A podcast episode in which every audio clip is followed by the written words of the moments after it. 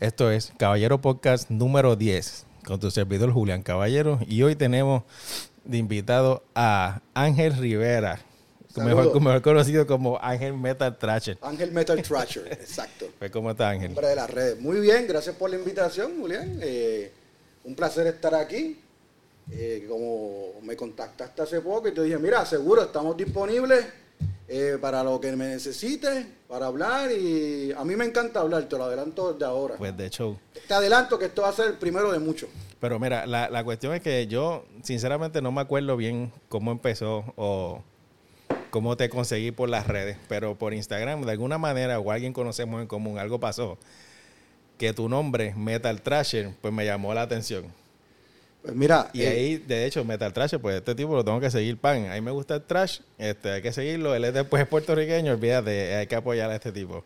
Y entonces da la casualidad que el podcast empezó hace, un- hace unos meses, no hace mucho tiempo, tú sabes. Y, y yo dije, brother, y ah, de hecho, y esto iba a ser más que de tiro. ok. Mi idea es- es- inicial, yo soy, yo soy, me gusta el tiro con escopeta, ¿no? Ah, Este, qué bien. Yo practico tirarle a los platos. Y yo pensé que esto iba a ser solamente de hablar de eso. ¿Ya, ya hablaste de la nueva ley de armas? No, no me, la nueva ley de armas está interesante, ¿no? Sí. tengo, tengo un, no es que dispare, pero pues por el tipo de profesión que llevo, pues conozco algo de la ley de armas. O sea que si quieres hacer un podcast sobre la nueva ley ley de armas, puedo, puedo, Ah, bueno, puedo de- también venir. Definitivo, sí, sí, porque esa, esa nueva ley, hay mucha gente, sí hay muchas controversias, ¿no? Mucha gente le gusta, otros no le gustan. sí. Entiendo que hay un pedido para aportar una segunda arma, no sé en qué quedó eso. Sí, eso están bregándolo ahora. Esa ley cambió en enero del año pasado. En enero del año pasado, sí. Y hubo mucho... A mí, a mí, hay una, a mí la parte que no me gusta, hermano, Ajá. que yo me sufrí la, la licencia de aportar. Ok. Sabes, Sí, yo- porque ahora es una sola licencia. Ahora, ahora tú pagas nada y ya estás portando, en verdad eso yo, eso eh, sea es constitucional o no, whatever. The right to bear arms. Quizás no es mi interés entrar en, en lo que es eso, pero wow, brother. Tú sabes todo el trabajo que uno pasó para, conseguir eso. Sí, yo recuerdo antes de eso, por ejemplo, en el tipo de trabajo que yo, ¿verdad? Sí, anteriormente. Pero eh, tú, me, tú me habías contado que tú eres fiscal. Pues mira, yo soy abogado. Tú eres abogado. Soy abogado. Fui fiscal para el Departamento de Justicia hasta marzo de este año. O sea que, pues, 12 años en la práctica, ¿verdad? Era, obviamente, de, de- como fiscal, ¿verdad? Ok. Y sí, eh, nosotros como cuando era fiscal, nosotros atendíamos las vistas de deportación de armas. Y antes de cambiar a la ley, eso era mucho, sí, eso. Sí, me Eso era mucho, ¿no? Y era, era a veces era, hasta- era como pesado, ¿no? Era como que tú tenías que justificarte, tenías que decir, digo, por lo Sí. menos esto es lo que a mí me decían que dijera, ¿no? Tienes que decir que tú temes por tu vida, que la Sí, calle es bien eh, peligrosa. Y, Si te- hay, una, hay una vista que se ve, tienes que llevar tres testigos. Yo tengo que entrevistar, los fiscales entrevistan a los testigos. no, plus que cuesta como 800 y pico dólares Costaba, ¿no? Es sí, no sí, es- sí, no- era un proceso porque... Era un proceso, no era fácil. Anyway, ahora todo el mundo puede aportar. Sí. Yo tengo mis reservas con eso, porque mi reserva siempre nu- nunca ha sido con que no aporten. Pero sí mi reserva ha sido en que tú tengas una licencia hoy y hoy portes sin tú saber cómo manejar un arma. O, o no saber, ¿verdad? Porque a veces tú dices, ah, la mecánica es bien simple. Pero es simple, pero cuesta mucho, mucho ser diestro eh, con ella, ¿no? Sí, tú tienes eh, que entrenar. Y, y no es lo mismo entrenar que entrenar para aportar. Para aportar, eso es otro, es otro tipo de entrenamiento, otro tipo de mentalidad. Y eso es lo que, lo que yo entiendo que falta. Porque entiendo que hay mucha gente que no está educada en el arte de portar armas. Porque aunque la gente no lo piense o no, eso es un arte porque tienes que esconderla, que no se vea, saber sacarla, cuando meterte en problemas, cuando salir, estar pendiente. Ya no es, no, es llevar un, un lápiz en el bolsillo o una cartera Entiendo. o el celular que tú estás pendiente. Estás pendiente como que a otro nivel, ¿no? Oye, Otro y, tipo y de el, y el conciencia. hecho de que tú puedas llevar un arma no te da una luz verde a que esto es, esto es el viejo oeste y de Correcto, repente puedo... correcto. Ni a meterte en problemas, ¿no? Porque Exacto. tampoco es como que, ah, mira, voy a sacarla porque... No, y ya se han habido, se ha visto en las redes muchos incidentes Oh. eh, que tú dices como que, bro, este... En serio, tuviste una discusión y ya tú sacas un arma, entonces todo el mundo tiene una y entonces todo el mundo empieza a dispararse y se fue... eh, Es como el viejo oeste. sí, sí. Una Llegaba cosa... todo el mundo se empieza a disparar. Sinceramente, hay algo ahí, un factor que está medio loco. Pero como te iba diciendo, Ese es mi- otro tema. Es otro tema, eso es parte de mi pasión. Y yo dije, pues que, mira, eh, este es mi podcast y, y hay tres cosas que a mí me apasionan mucho. Una, el deporte de tiro al blanco. Ok. Ok. Dos, eh, lo que le llaman la transformación. ¿no? El arte de mental, ¿sabes? El arte mental, cómo obtener metas, cómo crear nuevos hábitos. Ese tipo de entrenamiento es, Ay. es uno que siempre me, me llama la atención, Mira, ¿no? Y Yo te digo, ¿verdad que te interrumpí? sí, seguro, Tú quieres algo, lo piensas, lo declaras, lo vas a lograr. lo vas a lograr. Ah, me ha pasado muchas veces en mi Después que vida. tienes que ir detrás de eso, ¿no? Eso Correcto. es sin miedo. Sí, Y lo otro es la música. Ah, yo, claro. sí- yo he sido, o sea, metalero forever and ever. Y con todo que tuve un, un, ¿cómo es? Un, pro- un- una parte, un rango, vamos a ponerle, Ajá. ¿verdad? Porque fue como que de punto A a punto B, no fue este en mi, en mi juventud, donde, donde pues nadie escucha metal, nadie, todo el mundo está escuchando hip hop, pues vamos a escuchar hip hop. eh, lo pasé. Y, me gustó. Y, ¿sabes? y cierto.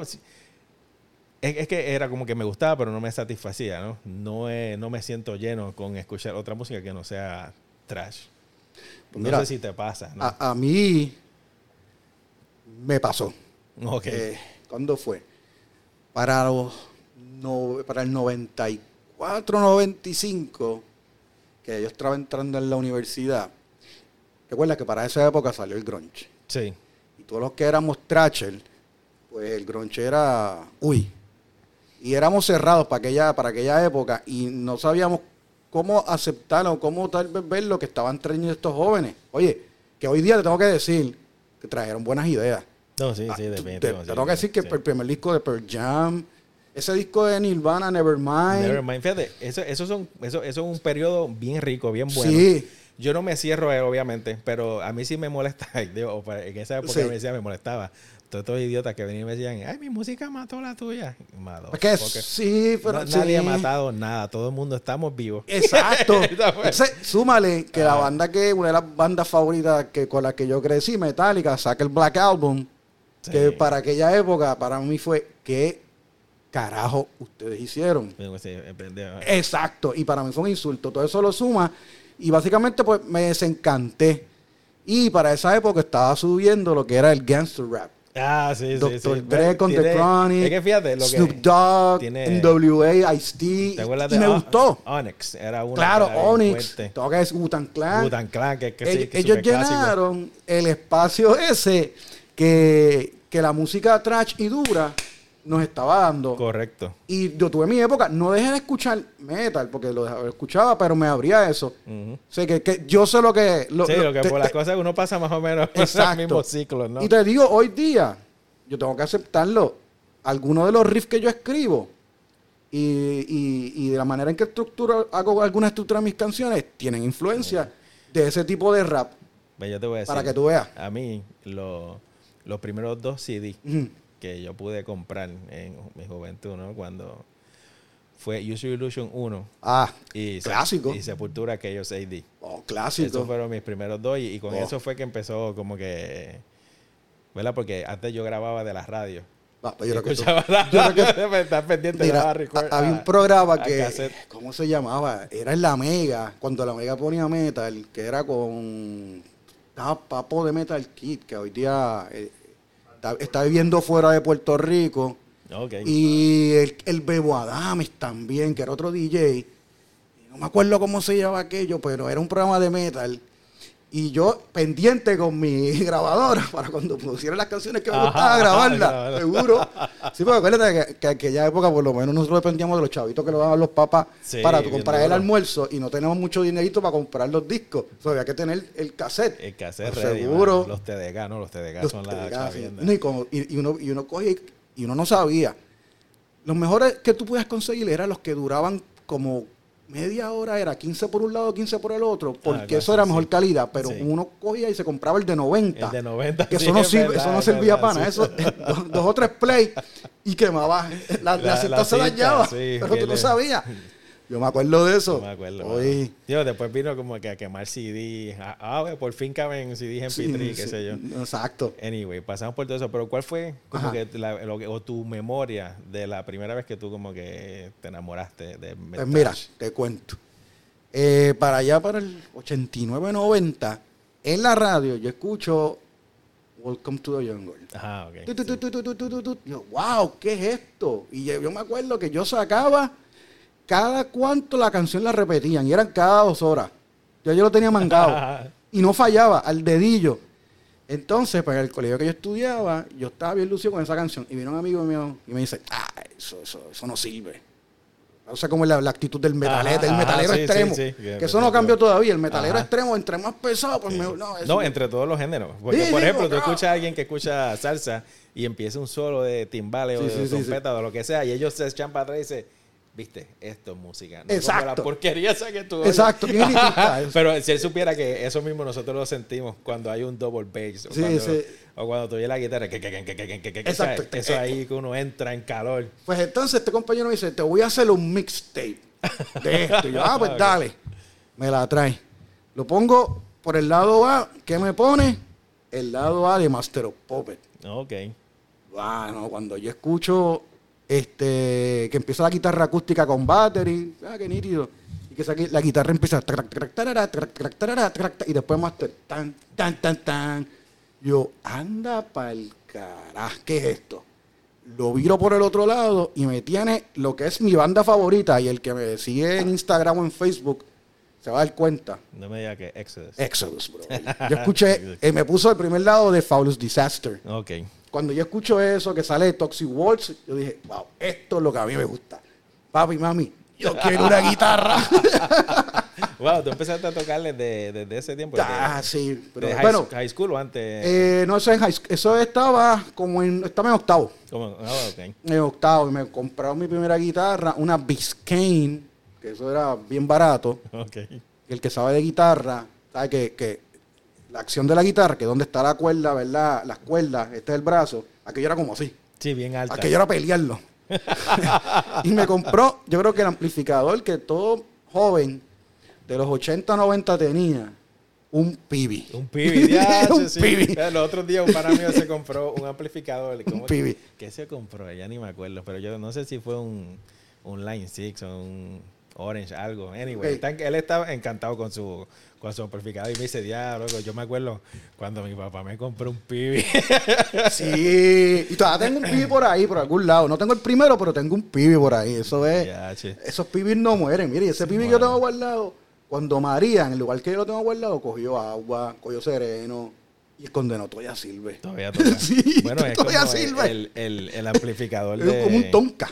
¿Cómo es que se llama? El guitarrista de Queen. Ah, este para llamar. Brian May, que todavía tiene, ¿sabes? Que el amplificador de él también le duró una eternidad y, nada, y como que eso era un misterio, como que, ¿cómo Sí. eso hace esos sonidos? Sí. Y- Mira, y- eso es como los Toyota Corolla de los 80. ajá, bien duro. mi viejo sí. tiene una punto .8, esa guaguita, esa condena no muere. No muere, definitivo. Eh, exacto. Hoy los amplificadores de hoy día, viene un bajón de luz, así bien bobo, y te lo voló. Bueno, una Te lo vuela. Espérate, yo estaba en un show Y de... te lo vuela. Yo te había mencionado, ¿verdad? Que mi, mi esposa es teatrera y hace impro, Ajá. además de ser psicóloga. Este, y, y nosotros fuimos a un show en un, en un teatro, creo que en Manatí, no me acuerdo cómo se llama el teatro. Y entonces llevaron a alguien que tenía una consola así para poner sonido. Cuestión de que hay un juego, ¿verdad? Que tú estás jugando, entonces pues él, él con la consola hacía los sonidos de las cosas que tú te, si abrías una puerta, pues... Ah. ¿Entiendes? Para llevar ese tipo de ritmo en la, en la escena Ok, ok, ok. y alguien le desconectó el power. Como que, ah, que es esta extensión, lo conectó y todavía no había empezado el show, ¿verdad? Pero lo conectó por un pan, todos los sonidos borrados. Wow. Nos o sea, nos fuimos literal a improvisar sin, sin esa parte del show. Sí. Pero Aplauso, que, todo el mundo aplauda. que yo te digo que, la, que como que las consolas no... No sé qué les pasa, ¿verdad? Pero como que yo siento que ya no son tan reliable como las cosas de No, antes. no sé si tal vez, yo no soy experto en esto, pero por ejemplo, los mejores amplificadores, de los mejores, los, los Marshall JCM 800, Ok. que es el sonido clásico del Pero, rock. pero dime si, si estoy en lo correcto o no. Este, yo tenía entendido, ¿no? Mm. Que si tú, si tú querías un Marshall, Ujú. es como comprar, tiene, o sea, tienes que comprarte un Marshall caro.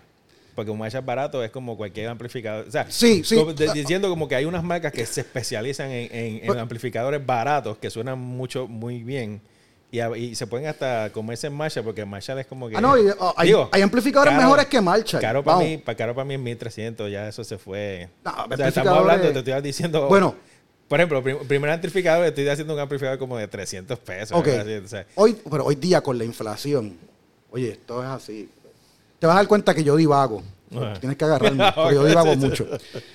zumba. Este, después del, con esto del COVID, eh, un amplificador que te costaba hace dos años 800 dólares, hoy ya pues están por los 1002. Wow. El La- mismo amplificador. El mismo amplificador. Las guitarras que te costaban 800 Sí, sí, dólares hoy día ya están por 1003. Ok. Ahora mismo comprar instrumentos nuevos está prohibitivo. No, y entonces el second hand market, por Sí. ende, sube. sí, sí. Ah, pues tú no lo quieres comprar, no comprar usado, pero la gente se aprovecha. Sí. Ah, lo que iba a decirte el JCM 800, Ajá. ese amplificador que fue el sonido clásico de los 80. Eso lo usó ACDC, lo usó Metallica, Slayer, Megadeth, todo el mundo usaba ese amplificador. La, lo grande de ese amplificador es que es un circuito bien bobo.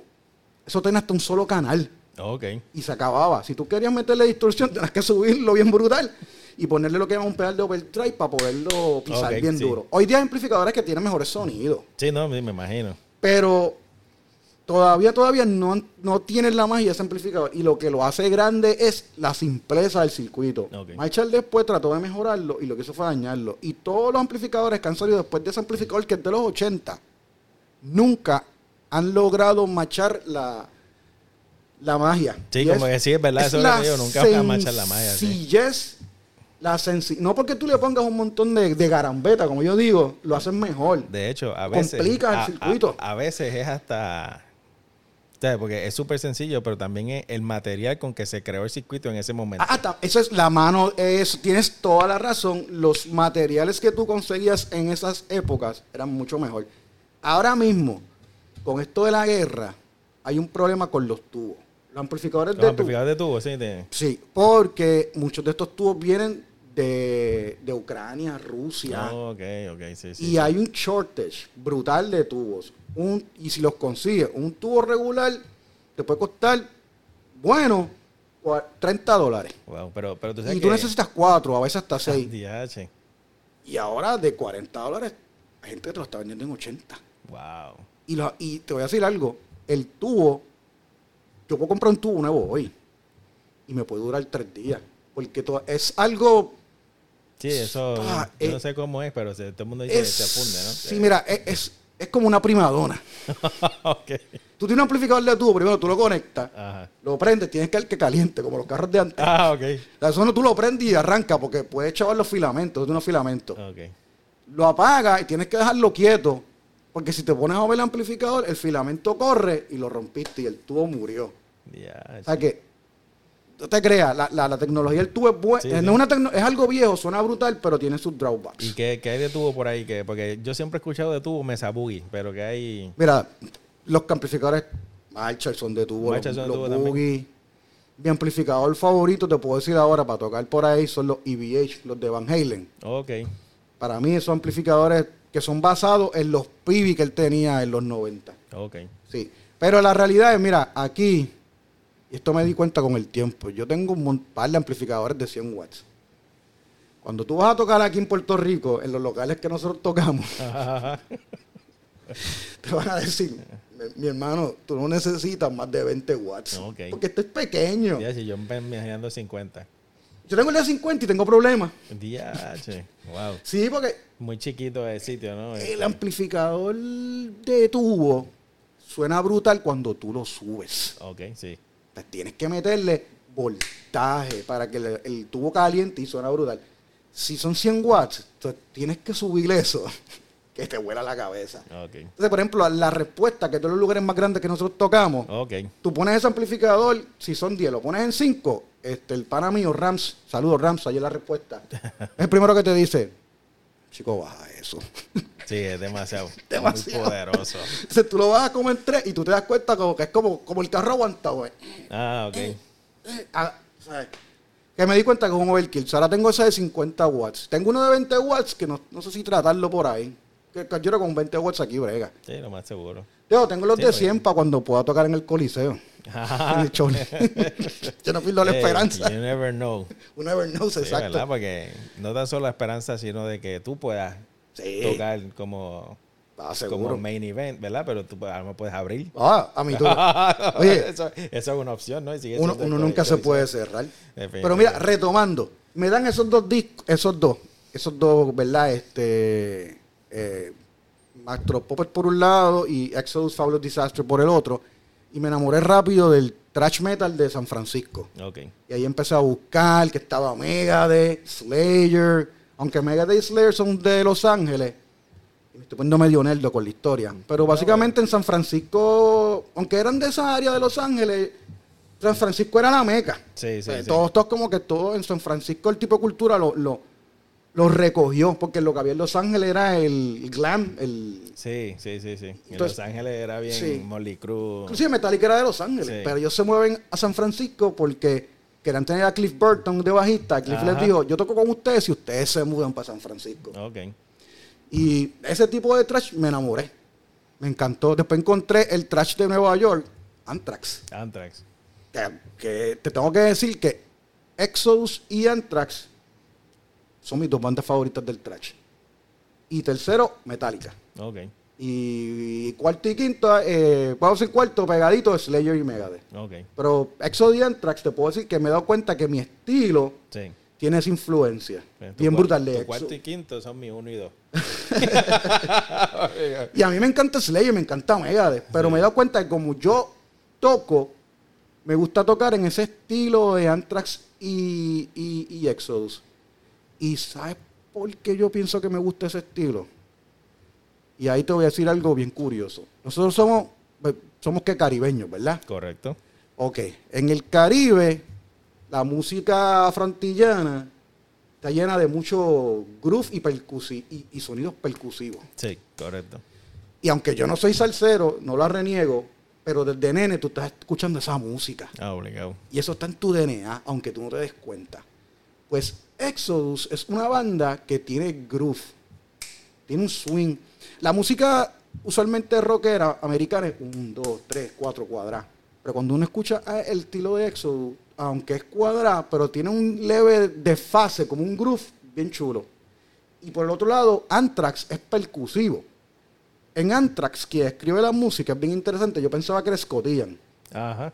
No, es Charlie Benante, el baterista. El baterista. Por eso la música de Anthrax es bien percusiva, porque va amarrada a la batería, porque le está escribiendo un baterista. Exacto. Y eso me encantó. Y súmale que se me quedó el Chaos AD. Que aunque cuando salió yo no lo entendía, con el tiempo lo fui comprendiendo. Y a mí ese groove de Chaos AD, ¡pah!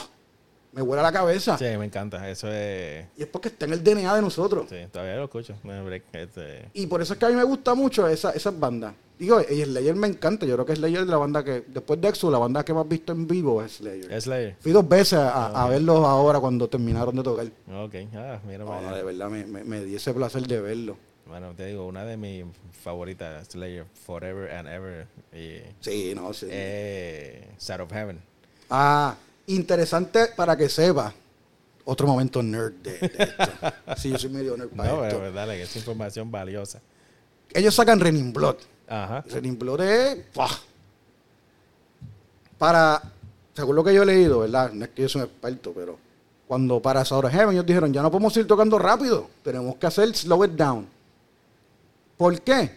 Y esto nos pasa a todo el que toca esta música. Si tu show completo es música a las millas, no tiene dinámica. No. Y tú que has ido a shows sí. de improv y eso, tú sabes que tú tienes que tener dinámico. Sí, sí, sí. Subes, bajas, subes, bajas. Si tú, tú estás todo el tiempo hasta ahí arriba, pues entonces ya hacen Sound of Heaven, que es más slow down. ujú. Cuando ese disco sale, aparentemente a mucha gente no le gusta. Inclusive ellos estaban como que... "Ah". Ajá. Pero no es mal disco, es buenísimo. Ya, a mí me encanta. Pues claro, porque a- ahora esas canciones le da un roller coaster. Porque Sí. si no antes, el fuera todo el tiempo. Exacto, sí. Y cuando Sí, sale... que eso, eso, eso es una de las cosas que a mí a veces me, me saca por el techo de, de Blast Beat.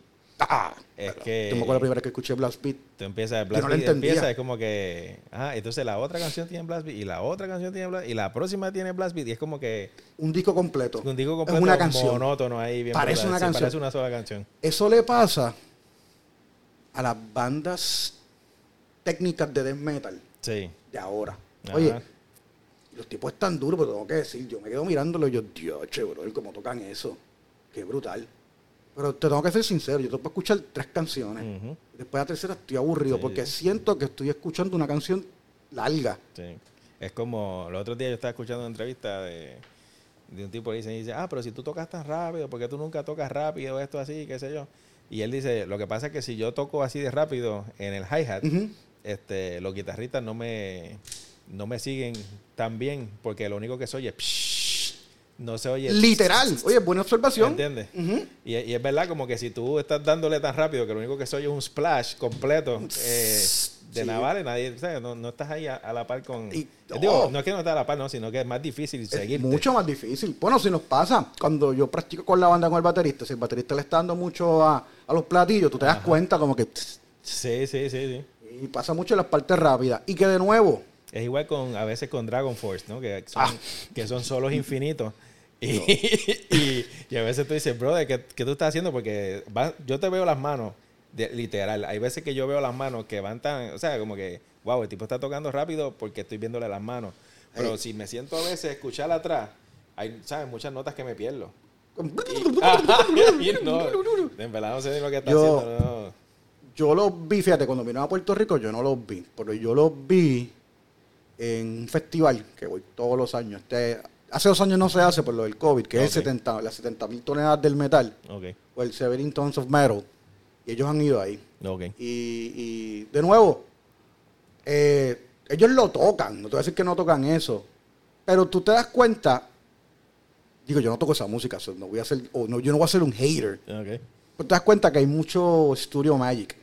Oh, sí, sí, sí, sí, sí. sí. Es que es imposible tú tocar así de limpio Sí, en un live environment. Sí, por más du- bien vivo. Está bien sí, a menos que te sientes, literalmente te sientes y... Pero ella yo hace muchas monerías, inclusive... eh, Es igual que a veces cuando yo le veo, los, por ejemplo, digo, disculpa que te interrumpa. No, seguro. Los, los- pies a los bateristas.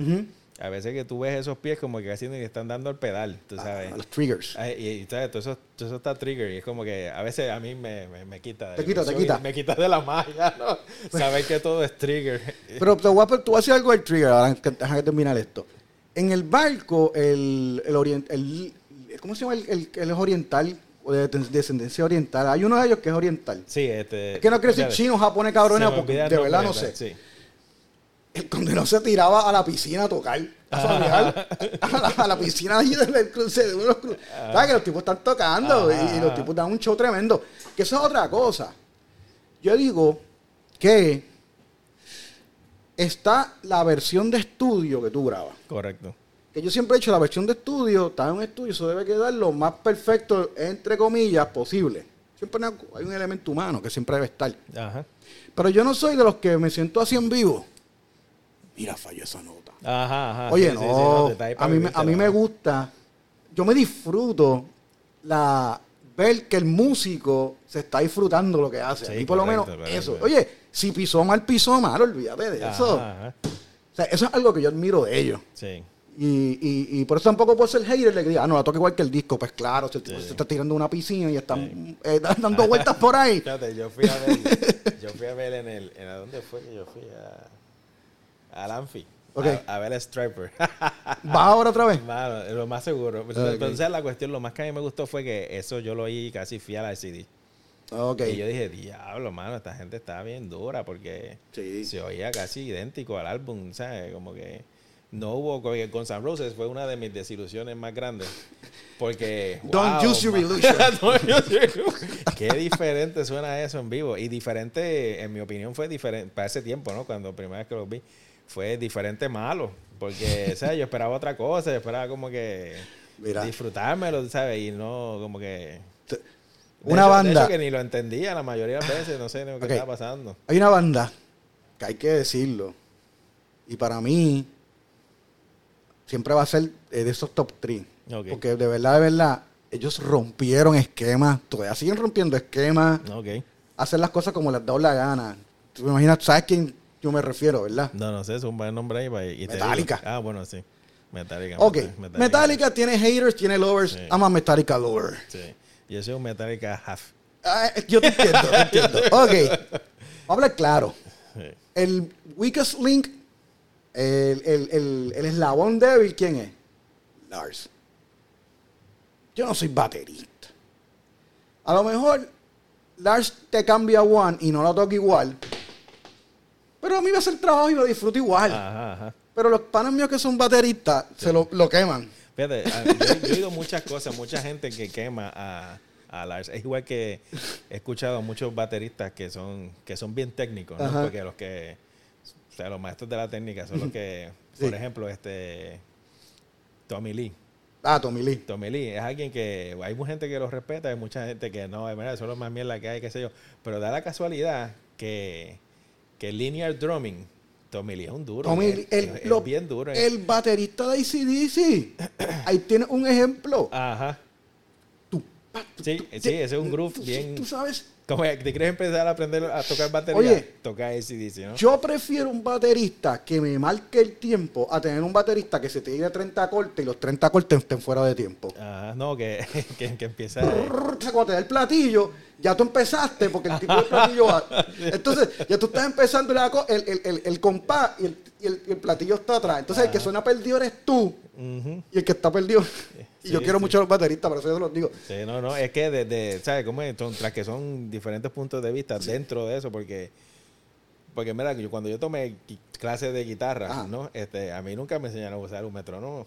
Ah, eso es bien importante. En, Bueno, la, en la guitarra era como que no, eso, eso eso es- no existe. Entonces, en la batería es como que sin esto no sale. No, o sea, y- este- esta es tu regla, apréndete esto. yeah, sí, sí. Mira, volviendo a lo de Lars. Lars tal vez no las toca igual, pero en vivo hace el trabajo, yo me lo disfruto. Ajá, ajá. Lo, lo que quiero decir es que después que tú lleves la música, mira, ah, ya si se le hace más fácil tocarlo así está bien, yo lo entiendo. O a lo mejor esa radio sin estudio ni siquiera lo tocó, yo no sé. Porque Ajá, uno no sabe, porque Los higher guns. hay, Higher Guns, hay una película de eso, by the way, en Sí, Amazon. bien buena. Sí, la- tú sí, sabes. de verdad. Eso existe. Sí. Los Higher Guns, tú sabes. I don't care. Yo me lo disfruto en vivo. Y si tiro una pedra, la tiró, no me molesta que haya tirado la pedra, de verdad que sí. Yo me lo gozo igual. Pero es una banda que no son igual, vamos. Ujú. Tú ves a Metallica Pero, espérate, del ochenta y pico, esas canciones van tengo volando. No he ido a, Meta- a Metallica, ¿verdad? Porque Ajá. tengo mis issues con ellos. Pero este, No te preocupes, según, según lo que la gente me dice, ¿no? La que la gente me cuenta, es como que es una banda que en verdad en vivo se oye mejor que el, Oh. que el CD, ¿no? Eh, Tú te lo disfrutas Sí. mucho más. que- Definitivamente. que- digo que este ejemplo es weird, ¿verdad? Pero creo que eso fue lo que le pasó a Kiss. Ah, Que ellos Kiss. tenían unos álbumes medio trilili, trilili, entonces cuando graban por fin algo en vivo, Alive. es como que pan, explotan bien brutal porque lleva la energía de la banda en ese Pero- graba, ¿no? Te voy a decir algo si tú lo sabes. Voy a tener otro momento nerd. Era en vivo. Ajá, Supuestamente sí había público, pero lo grabaron en estudio y pusieron el público gritando. Eso es lo que dicen de la live. ok. Bueno, pero sigue siendo bueno porque Sí. este es donde mejor tú puedes capturar el sonido. Claro. Porque, tú- porque es difícil tú querer capturar algo en vivo en ese tiempo, ¿no? También, este, ¿cómo es? Bajando Sí, sí. variables, que Sí, no haya muchas variables para que tú puedas capturar el sonido, ¿no? Para que tú puedas capturar a la gente, para que tú puedas capturar diferentes cosas, ¿no? Que si a lo mejor lo ha- porque grabar un show en vivo eso es un monstruo aparte, Pues eso mira. es algo... Otro de los grandes secretos. Momento nerd, número qué es este, número 5. Otro de los grandes secretos que hay en todo tipo de música Ajá. Es que los discos en vivo no son 100% en vivo. No, son no, no, definitivamente. Mira, ah, De hecho, yo he, Trick- trick of the trick. dime si es Ah, verdad, ah. ¿verdad? Que un disco en vivo se graba en diferentes conciertos, ¿no? para empezar, eh, usualmente ellos te graban diferentes shows de la gira. Sí, que uno piensa que es un mismo show, pero... y hacen un composite de lo mejor que suena, ese es uno. A mí eso me frustraba, porque yo pensaba, si quiero escuchar un vivo, por ejemplo, el show de San Juan completo, ¿por qué me pones uno de San Juan, otro de Orlando? No sé, Sí, eso sí, a mí sí. siempre me chocaba, pero ese es uno. Segundo, mano, yo que he tocado un par de shows en vivo, tú siempre vas a petar pedra. A menos que te sientes literalmente y no te muevas, las pedras van a salir. Ok, tú puedes de- de- decidir dejar la pedra y a lo mejor nadie se da cuenta. Pero yo creo que casi todos los músicos somos perfeccionistas y somos nuestros peores críticos. No, sí, obligado. Ah, ah. Dices, ya, che, brother. O seguramente cuando ve el podcast dije, ¿qué rayo yo dije ahí? Me, me voy a bochornar y todo. Porque así somos nosotros. Así somos nosotros. A mí me pasa cada vez que lo escucho como que yo no quiero, porque yo no, no, yo no los edito, ¿verdad? Yo quiero que todo salga Sí. fiel y qué sé yo. Sí, pero como quiera los escucho antes de volverlo a tirar. Y, Ay, y- y me da, me da esta cosa ahí. Sí, porque nosotros, la maldición de... Pues tú eres un artista porque esto es arte. Y uno dice que yo dije, no, no debí haber dicho La eso. maldición del artista es que tu arte, tú nunca vas a sentir que Digo, yo entiendo que esa es la bendición, ¿no? Porque, Bueno, es verdad, vamos a ponerlo, vamos a ponerlo positivo. Me gusta. Sí, porque- Eso es positive porque, thinking. Por ejemplo, la es- bendición del digo, artista. Desde mi punto de vista, Sí, tienes es, la- es la razón. bendición porque nunca te vas a quedar lineal. No. Y siempre vas a dar mejor, Sí. tu mejor, o sea, lo mejor de ti. Sí. Que para mí que eso es lo, lo más importante Claro. cuando uno hace arte, ¿no? Y la cosa es que tú siempre vas a sentir que puedes mejorarlo. Que puedes mejorarlo, sí, obligado. Ese, Pues- ese, ese es el truco, pues, ¿no? Pues entonces, lo que pasa con los discos en vivo es que después que graban el disco en vivo, obviamente eso tiene que ir a un estudio porque mezclarlo, por eso lo graban muchas ajá. veces del soundboard. Y por decirte un por ciento grande, 80-85%, se regraban muchas cosas. ah, esa parte no la sabía que se le Eso, grababa. Sorry. Eh, eh, sí, eso es como cuando al niño te dicen que que hay un no. personaje que Ajá. llega y que no existe, ¿te acuerdas? sí. No lo voy a decir. Y tú te quedas, y te rompen, y, te- y como que te destruyen. Sorry por. Era de verdad, perdón, que te destruye eso. estamos, estamos. No, a mí me pasó. Pero no, no, yo entiendo, pero. Con el Life After Death Sí. de Iron Maiden. Yo, qué brutal como tocan, ta, ta, ta. Después, no, y eso está arreglado. Bueno, un pana mío, un pana, está arreglado. un pana mío viene y me dice, Acho, pero como eh, él estaba escuchando Iron Maiden, ¿verdad? Él, él no escuchaba metal para ese tiempo y estábamos en la universidad. Creo que esto fue en el 98 en el colegio. Fernán, creo que fuiste tú. Este, viene y me dice, ah, no, qué sé yo. Entonces el pana mío empieza a poner este, este, Haggard. Ok, este, hagan los vi. Escucha, escúchate, barco. escúchate Cannibal Corpse. Y me dice, También "Diablo, los he visto". Eso me da ganas de vomitar, me decía el tipo. y, entonces, escúchate Cradle of Filth. Y él decía, También lo he visto. "Diablo, después de cierto rato, yo quiero vomitar, no puedo. comer". y entonces, este. Como que Dios, yo entiendo, ¿verdad? Porque ciertos sonidos te van a causar cierto efecto en, el- en el cuerpo, ¿no? Oye, Pero por lo, entonces- por lo menos causa algo. le- ajá, pero le pusimos Iron Maiden y le, le gustó Iron Maiden. Eso, ¿verdad? le- conectó. Estaba como que, diablo, Iron Maiden está cool, que sí, sí, me gusta. Ahora tenemos algo que compartir. Ok. ¿no? Ahora podemos sentarnos y compartir algo. Y entonces vio un show en vivo y dice, pero en serio, que son tres guitarristas.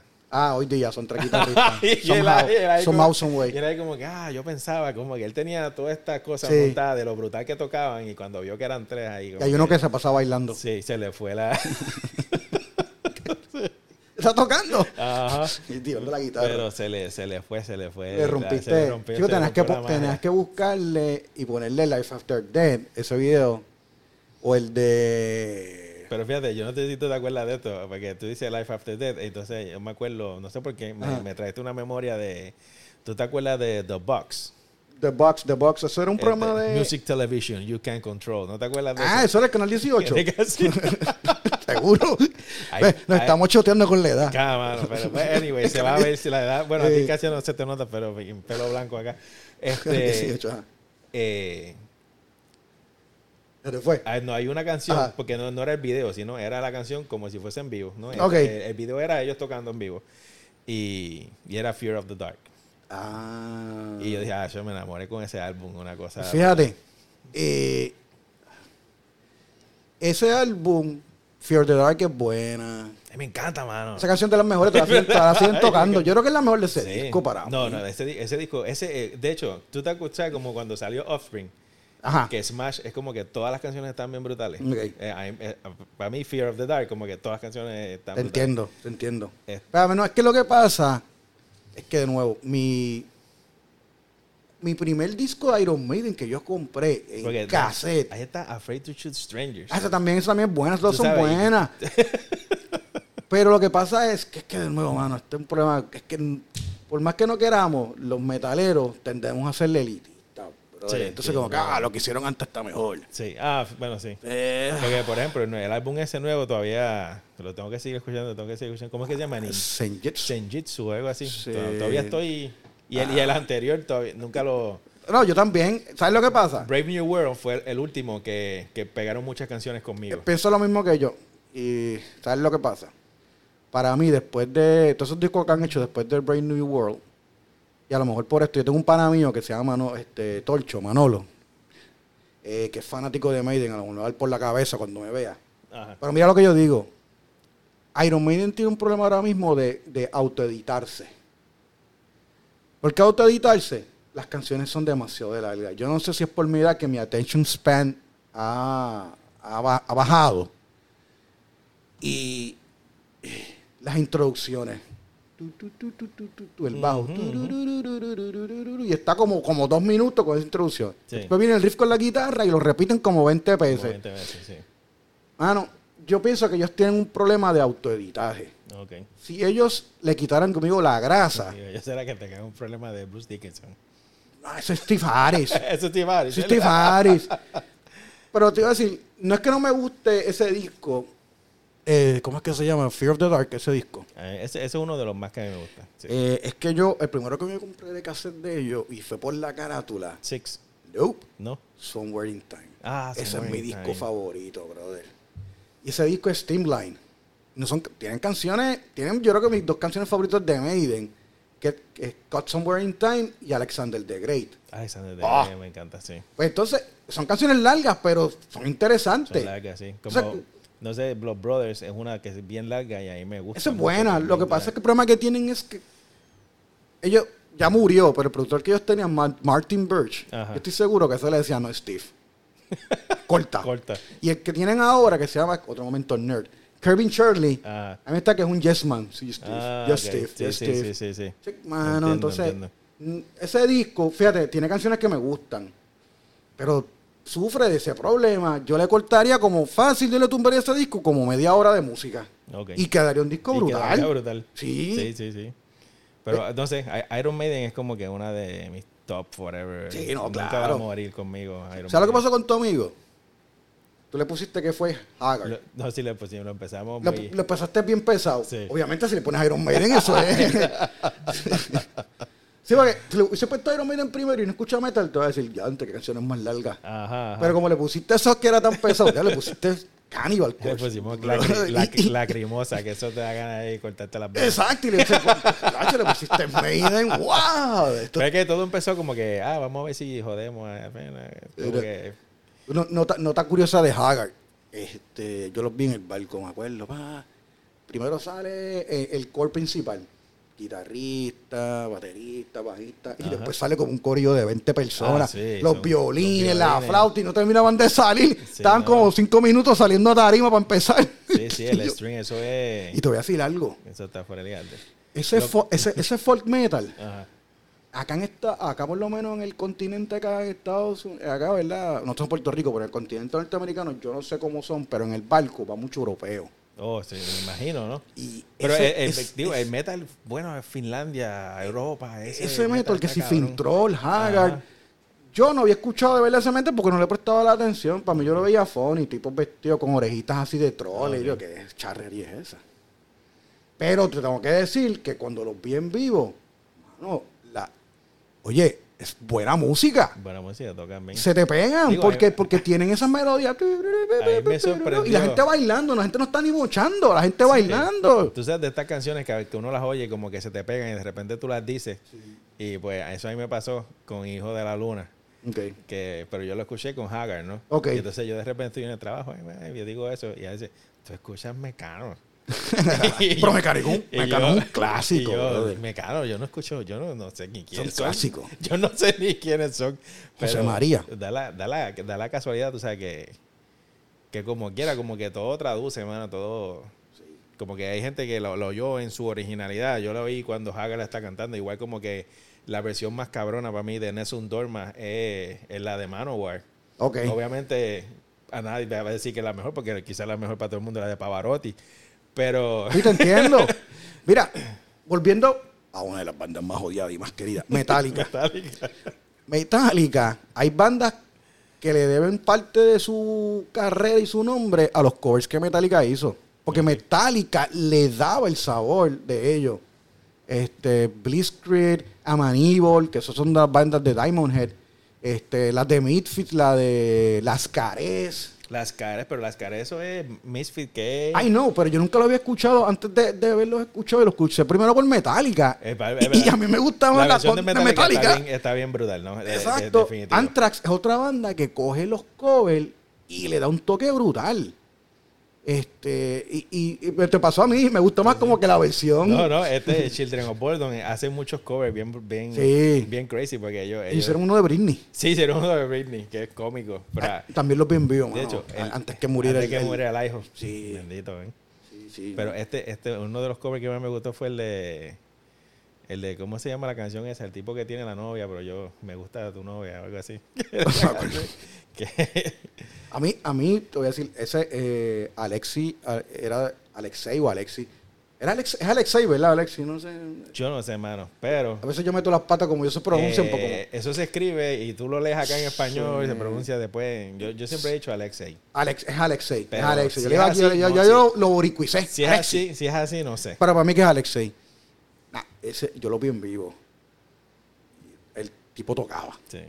Bueno, una de las, otro, otro de los momentos ahí que yo dije, Brutal.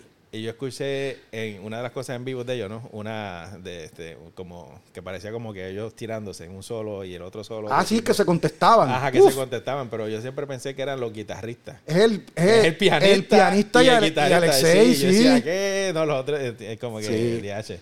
Es una pena que esa banda se haya roto antes de que él muriera. Sí, sí, sí. Ahí yo no sé ni por qué tuvieron tantos Sí, problemas. es que, bueno, También se fue el baterista, ven, que era, que era, pues, mira, le- se le fue el amor por, al arte. yo que he conocido y conozco y tengo amistades de bandas que tocan, ¿verdad? En el metal a nivel internacional. Ajá.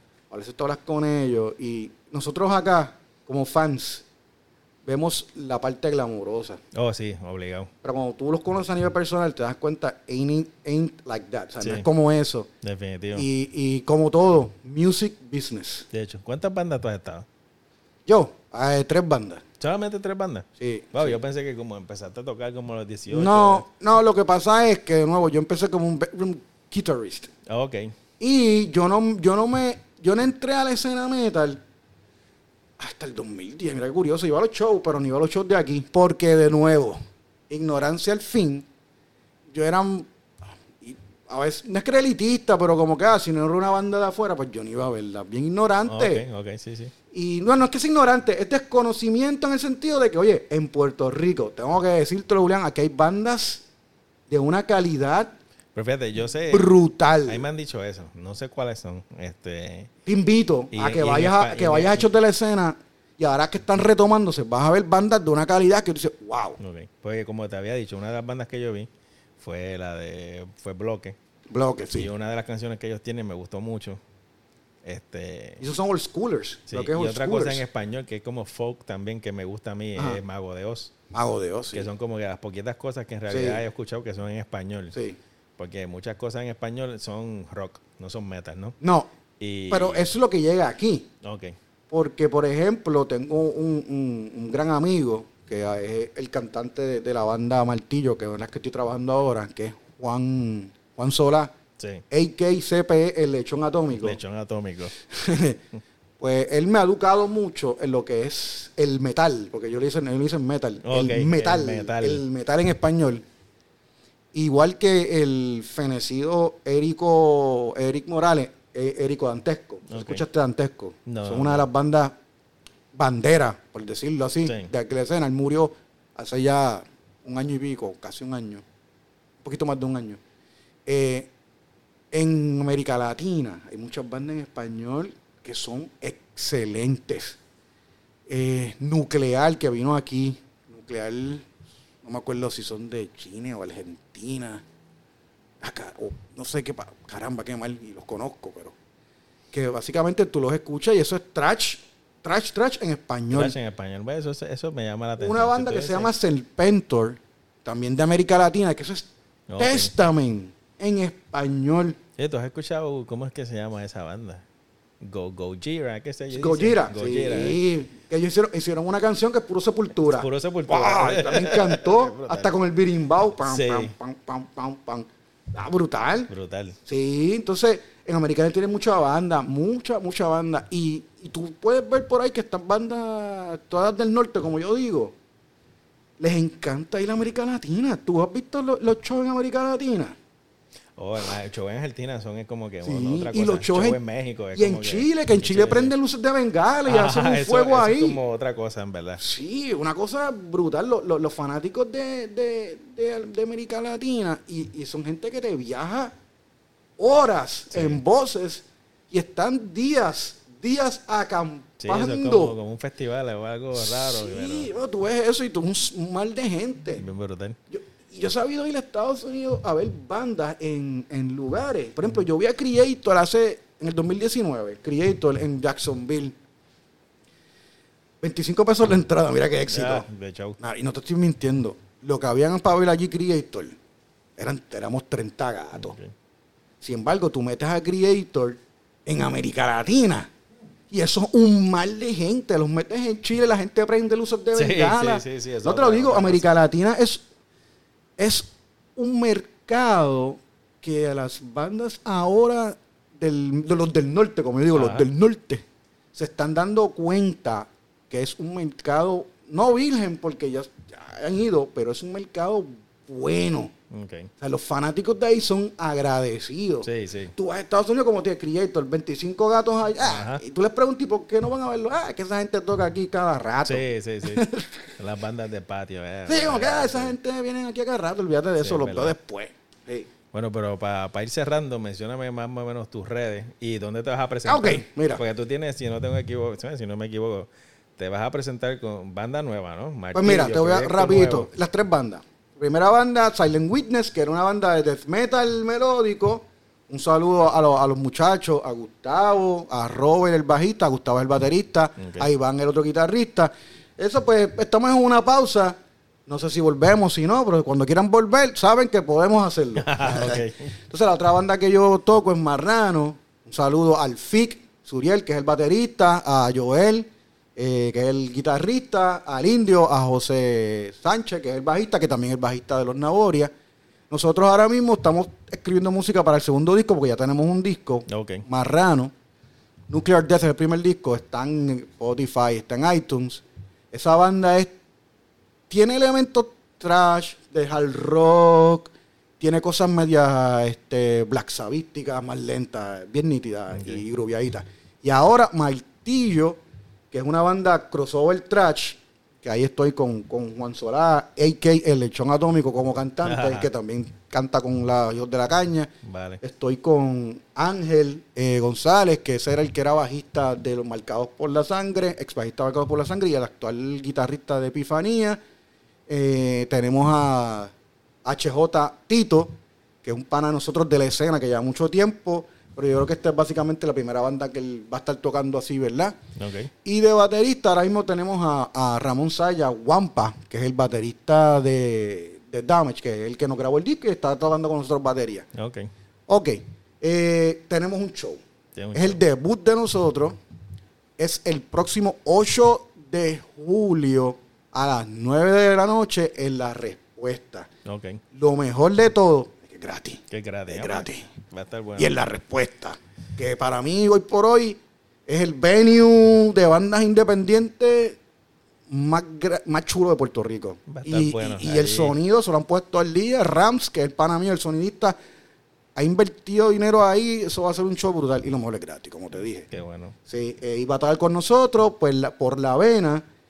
Por la vena es una banda de unos muchachos jóvenes, que eso es, eso es sepultura boricua. Fíjate, la- Te- la- este, Sepultura boricua. cuando vi tu flyer, fui a buscar y, Sí. yo- y escuché la vena. Y cuando decía fusión, yo dije, oh shit. Pero entonces cuando dije, vamos a dar break, no puedo, No, pero no puedo ser así. Sí, no, te entiendo. Y, y- y de verdad, sí, me, este, buena. me es gustó, buena. es eh, buena, eh, buena. eh, eh, no, no, ok, cuando digo sepultura boricua, en el sentido que tienen ese groove como Sí. sepultura roots, bien chulo. Sí, sí, ¿no? sí. Y Sí, tienen temas como bien. Taíno. Ah, brutal. Bien, bien. Nosotros que somos trash crossover y damage, que eso es trash tipo Slayer. Ok, sí.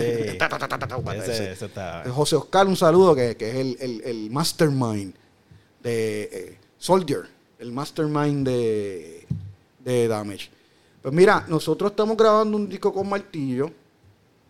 Es un EP, ah, son siete canciones. Yo quería seguir grabando porque yo cojo la guitarra y cada vez que yo cojo la condena guitarra, la bendita guitarra. La bendita, la Sí, la bendita sí. guitarra, te escribo una canción. Yo, yo, a mí, De yo, hecho, creo que te tengo que volverla a traer para hablar de, Sí, de no. tu guitarra, de tus gustos como músico. Sí. No tan solo de música, sino de tu Vamos a hablar de lo que tú quieras. Como músico, ¿no?